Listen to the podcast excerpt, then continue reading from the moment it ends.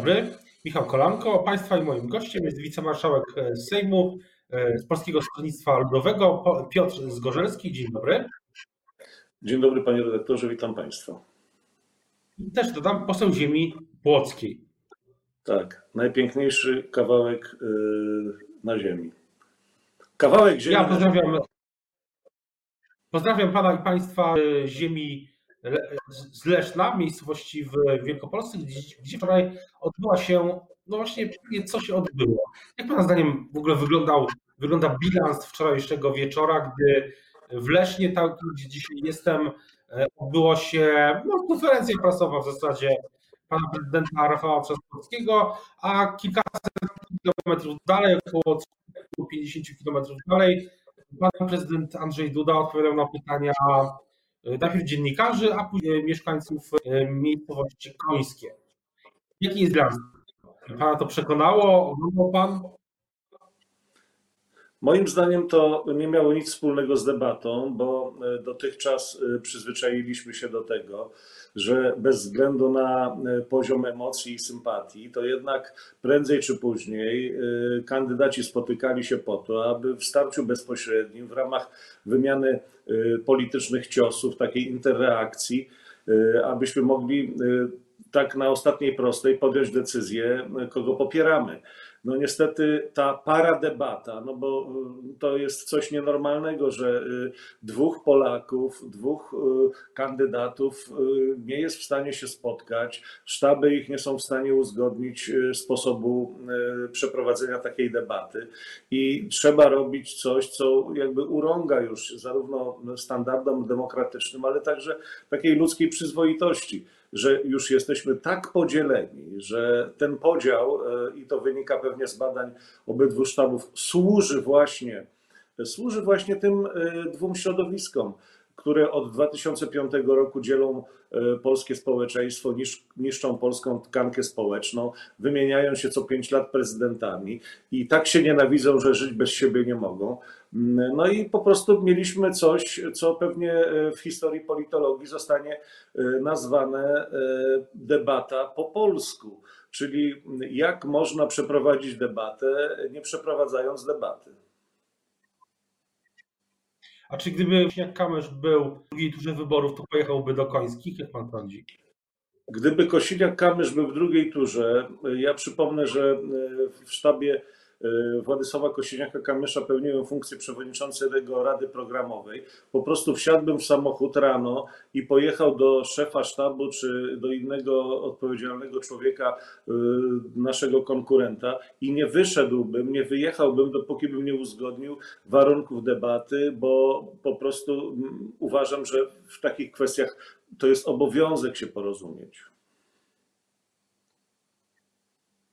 A czy wczoraj się wydarzy że mówi Pan debata po polsku, czy e, przybliżyło Pana e, co do drugiej osobistej decyzji dotyczącej po pierwsze, czy iść na wybory, a po drugie, czy głosować na jednego kandydata?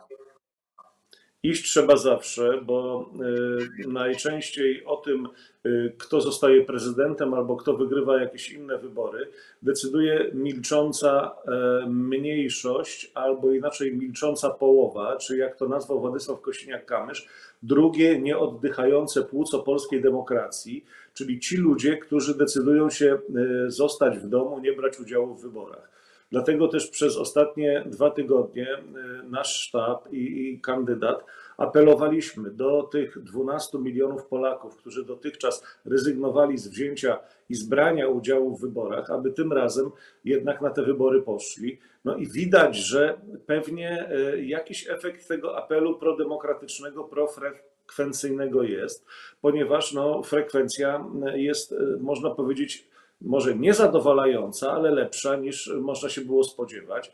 A e, po aktywności naszych rodaków za granicą i tych wszystkich, którzy zamierzają przemieścić się 12 e, lipca, a jednocześnie nie rezygnować z wzięcia udziału w wyborach, świadczy, że coś się dzieje i że być może to drugie płuco mm, polskiej demokracji, jak zacznie oddychać, to przestanie być ona połowiczna, a stanie się taka już pełna. A czy e, jeśli chodzi o drugą turę, to pan ogłosi, albo może teraz pan ogłosi, tego, to byłoby myślę dla naszych słuchaczy bardzo ciekawe, na kogo będzie pan głosował? A pan ogłosi? No ja jestem dziennikarzem, więc ja raczej nie, nie, nie ogłaszam, głosuję. Myślę, że to jest gwarancja mojej Ja, panie redaktorze, ja, ja panie redaktorze, powiem tak, ponieważ tylko jeden kandydat, pan Rafał Trzaskowski, od kilku dni oświadcza, że postulaty ważne z punktu widzenia koalicji polskiej, Polskiego Stronnictwa Ludowego, Władysława Kośniaka-Kamysza, takie jak emerytura bez podatku, dobrowolny ZUS, bardzo ważny dla przedsiębiorców, czy też dzień referendalny, czy ordynacja mieszana. To jest jedyny kandydat, który te postulaty e, bierze na agendę i zapewnia, że jak zostanie prezydentem, to będzie je realizował. To dla mnie nie ma wątpliwości, na kogo ja będę głosował, bo te postulaty są także nie tylko dla mojego środowiska, ale także dla mnie osobiście bardzo ważne, więc już tutaj nie krygując się, no chyba jednoznacznie powiedziałem, do kogo mi bliżej, szczególnie, że chociażby w takim wymiarze regionalnym e, pan e, Rafał Trzaskowski jako prezydent Warszawy e, zapewniał, a być może jeszcze w ciągu najbliższych godzin innego rodzaju mocniejsze deklaracje padną, że nie doprowadzi do zlikwidowania czy do podziału województwa mazowieckiego, co jest pomysłem Prawa i Sprawiedliwości, a byłoby to najgorsze, co mogłoby spotkać naszą wspólnotę mazowiecką. A co do, y, co do samorządów, to myślę, że ten temat jeszcze w kampanii y, być może wróci. Natomiast chciałbym zapytać, bo to, o czym Pan mówi o podziale województwa mazowieckiego, Rzeczpospolita też opisywała wielokrotnie ten pomysł. Ja tak. osobiście pamiętam, kilka miesięcy temu rozmawiałem z marszałkiem Adamem Stuzikiem, marszałkiem województwa mazowieckiego, o, tym, o tej właśnie sprawie. Myślę, że to jest temat, który na agendę e, może, może wrócić szybko, ale pytanie jest, czy na przykład Pana dzisiaj, albo e, czy, czy w ogóle przychodzą politycy do Pana gabinetu, w Sejmie przychodzą politycy obozu Prawa i Sprawiedliwości i, i kuszą różnymi e, rzeczami, mówiąc, jaka będzie, będzie może być świetlana przyszłość współpracy obozu Zjednoczonej Prawicy z, z PSL, Koalicją Polską na najbliższe trzy lata, jeśli to PSL Koalicja Polska, no, jakby to ująć, przyłączy. To takie rozmowy. No, panie redaktorze, już, już teraz pan zaczyna drążyć, że tak powiem, takie tematy, które nawet jeżeli by y, miały miejsce, to z pewnością bym y, ich nie ujawniał y, poprzez media. Ale oczywiście, mówiąc poważnie, tego rodzaju rozmów nie ma. E, choć nie ukrywam, że mój gabinet jest otwarty dla przedstawicieli wszystkich ugrupowań politycznych i e, koledzy parlamentarzyści dokładnie ze wszystkich e, klubów i kół u mnie byli na kawie, rozmawialiśmy o polityce, bo przecież Sejm jest miejscem sporu politycznego, miejscem rozmów politycznych i nic w tym dziwnego, ale odpowiadając na pana redaktora postawione pytanie, takich rozmów póki co, przynajmniej jeśli chodzi o mnie, nie ma. Jak, jak myśli pan, jak pan myśli, jak będzie wyglądała scena polityczna po, e, chciałem powiedzieć po koronawirusie, ale e, ugryzłem się w język, bo przecież e, pan premier Morawiecki i też politycy Zjednoczonej Prawicy mówią, że koronawirusa, koronawirus już jest w odwrocie. Pan prezydent tego już, to już podkreśla też, ale chciałem zapytać nie o koronawirusa, ale o scenę polityczną po wyborach prezydenckich. Nie znamy oczywiście wyniku, możemy go też nie poznać szybko po wyborach. E, co, się zmieni? Jaki jest plan też koalicji polskiej na, najbliższe trzy lata bez wyborów? No po pierwsze, y, oczywiście nadal y, nie wiemy, kto zostanie prezydentem, bo o tym wszystkim rozstrzygnie y, liczba, moim zdaniem, od 100 do 500-600 tysięcy obywateli, w grupie której największy segment to są ci, którzy jeszcze nie zdecydowali się, nie podjęli decyzji. To jest pierwsza sprawa. Druga, obojętnie kto zostanie z dwóch panów prezydentem, to nie są dobre wiadomości dla Polaków, dlatego że jak będzie pan Andrzej Duda, to będzie kontynuacja prezydentury marionetkowej jak zostanie pan Rafał Trzaskowski, to będzie prezydentura w starym, starym stylu i zwarciu y, obozów politycznych, czyli PiS z PO przegryzają sobie y, z, z miłości aorty.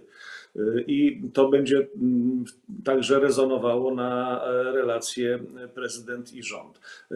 Z tego, co się orientuję, z takiej mojej wiedzy, można powiedzieć, operacyjnej, którą no, każdy poseł, a wicemarszałek pewnie trochę większym stopniu posiada, to z pewnością PiS nie zdecyduje się na to, co że tak powiem, zrobił w 2007 roku. Y, I wydaje się, że nawet przy wewnętrznych, dużych y, napięciach, bo też nie ulegajmy złudzeniu, że PiS to jest monolit i wszyscy zapatrzeni są w jeden punkt odniesienia na Nowogrodzkiej. Tam także ludzie myślą. Są podziały, moim zdaniem, głębsze niż je, niż je możemy obserwować na zewnątrz. I tam na pewno nie, nie będzie przeważał pogląd, żeby y, doprowadzić do kolejnych wyborów, a wręcz przeciwnie, żeby za, za wszelką cenę trwać i bronić zdobytych apanarzy. A y, co będzie robiła Koalicja Polska przez najbliższe trzy lata? Jaki będzie tutaj y, plan? Czy, czy będzie nasza współpraca z Pawłem Kukizem? Jak pan sądzi?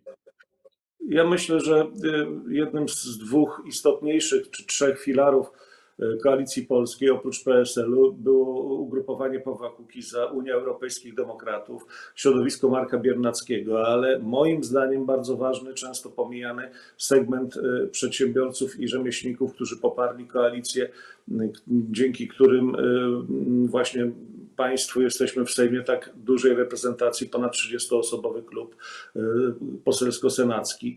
Więc y, myślę, że jeżeli uporamy się z naszą kampanią sprawozdawczo-wyborczą, która ze względu na koronawirusa, tak jak zresztą chociażby w PiSie, bo tam też kampania wewnętrzna partyjna jest, musieliśmy przesunąć. Moim zdaniem na początku roku zostaną wybrane władze Polskiego Stronnictwa Ludowego z prezesem. Ja nie mam wątpliwości nawet na, e, na milimetr, że tym prezesem powinien i musi być. No to musi to może jest złe słowo, bo mm, człowieka nie można przymusić, ale dla PSL-u i dla Koalicji Polskiej Władysław Kosiniak-Kamysz jest tym, który tą partię po prostu uratował i dzisiaj y, no, po prostu będziemy go prosili, żeby dalej tę misję pełnił. I jak uporządkujemy te sprawy sprawozdawczo-wyborcze, no to myślę, że powinien być zwołany Kongres Koalicji Polskiej, gdzie zostaną podjęte sprawy programowe, gdzie zostaną określone władze i strategia działania, bo Koalicja Polska to jest projekt bardzo pojemny i on jest otwarty. Ludzie dzwonią z prośbą o dopisanie się do tego projektu, więc naprawdę za, przy następnym następnych wyborach parlamentarnych to może być ugrupowanie, bez którego ani w lewo, ani w prawo. O tym, e, co będzie dalej z Koalicją Polską, ale też oczywiście o kampanii prezydenckiej, o kampanii też sprawozdawczo-wyborczej, tak jak Pan powiedział, PSL, będziemy wielokrotnie jeszcze informować. Teraz e, przed nami ostatnie cztery dni kampanii prezydenckiej przed drugą turą. Zobaczymy, co będzie się działo. Będziemy o tym oczywiście informować wielokrotnie. Teraz już bardzo dziękuję za rozmowę. Państwa i moim gościem dzisiaj był Piotr Zgorzelski, wicemarszałek Sejmu, PSL, Koalicja Polska, poseł ziemi Polskiej. Dziękuję bardzo. Dziękuję serdecznie. Pozdrawiam pana redaktora i wszystkich naszych słuchaczy i czytelników Rzeczpospolitej. Dziękuję bardzo. Dużo zdrowia i pozdrawiam. Wzajemnie.